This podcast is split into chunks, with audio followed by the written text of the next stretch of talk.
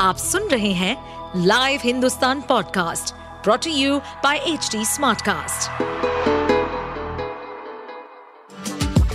आपका स्वागत है दिल्ली एनसीआर की खबरें पॉडकास्ट में ये पॉडकास्ट आपको दिल्ली और एनसीआर की विभिन्न पार्टियों की राजनीतिक गतिविधियों, महत्वपूर्ण घटनाओं और अपराध के मामलों में गहराई तक ले जाएगा इस पॉडकास्ट में हम विश्लेषण करेंगे उन खबरों और विकास से जुड़ी सभी जानकारी और फैसलों को जिनसे देश की राजधानी और उसके लोगों पर गहरा प्रभाव पड़ता है।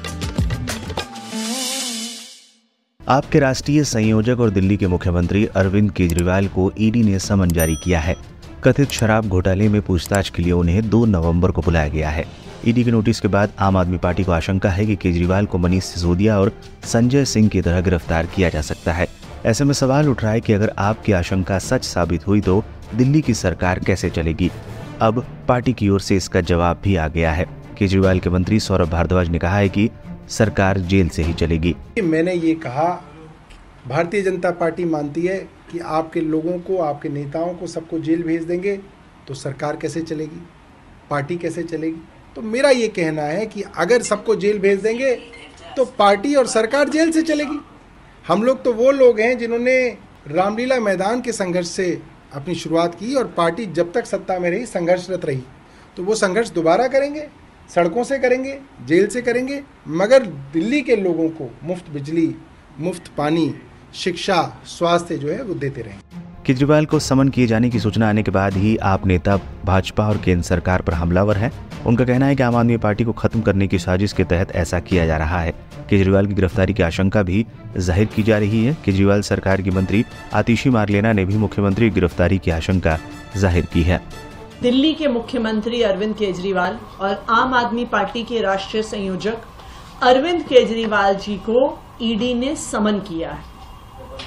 हर तरफ़ से खबर आ रही है कि 2 नवंबर को जब अरविंद केजरीवाल को बुलाएँगे तो ईडी उनको भी अरेस्ट करके जेल में डाल देगी।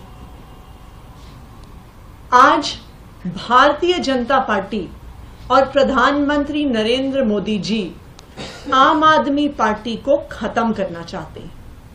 यही कारण है कि एक के बाद एक एक के बाद एक एक के बाद एक झूठे केस बना बनाकर, झूठे आरोप लगा लगाकर आम आदमी पार्टी के नेताओं को गिरफ़्तार किया जा रहा है और जेल में डाला जा रहा है।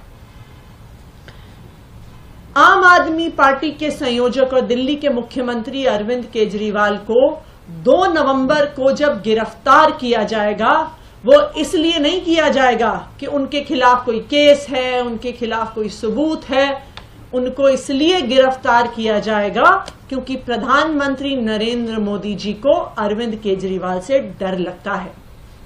उन्हें पता है कि अगर इस देश में कोई एक नेता है जो खुल के भारतीय जनता पार्टी के खिलाफ बोलता है, जो भारतीय जनता पार्टी के खिलाफ लड़ता है उस नेता का नाम है अरविंद केजरीवाल।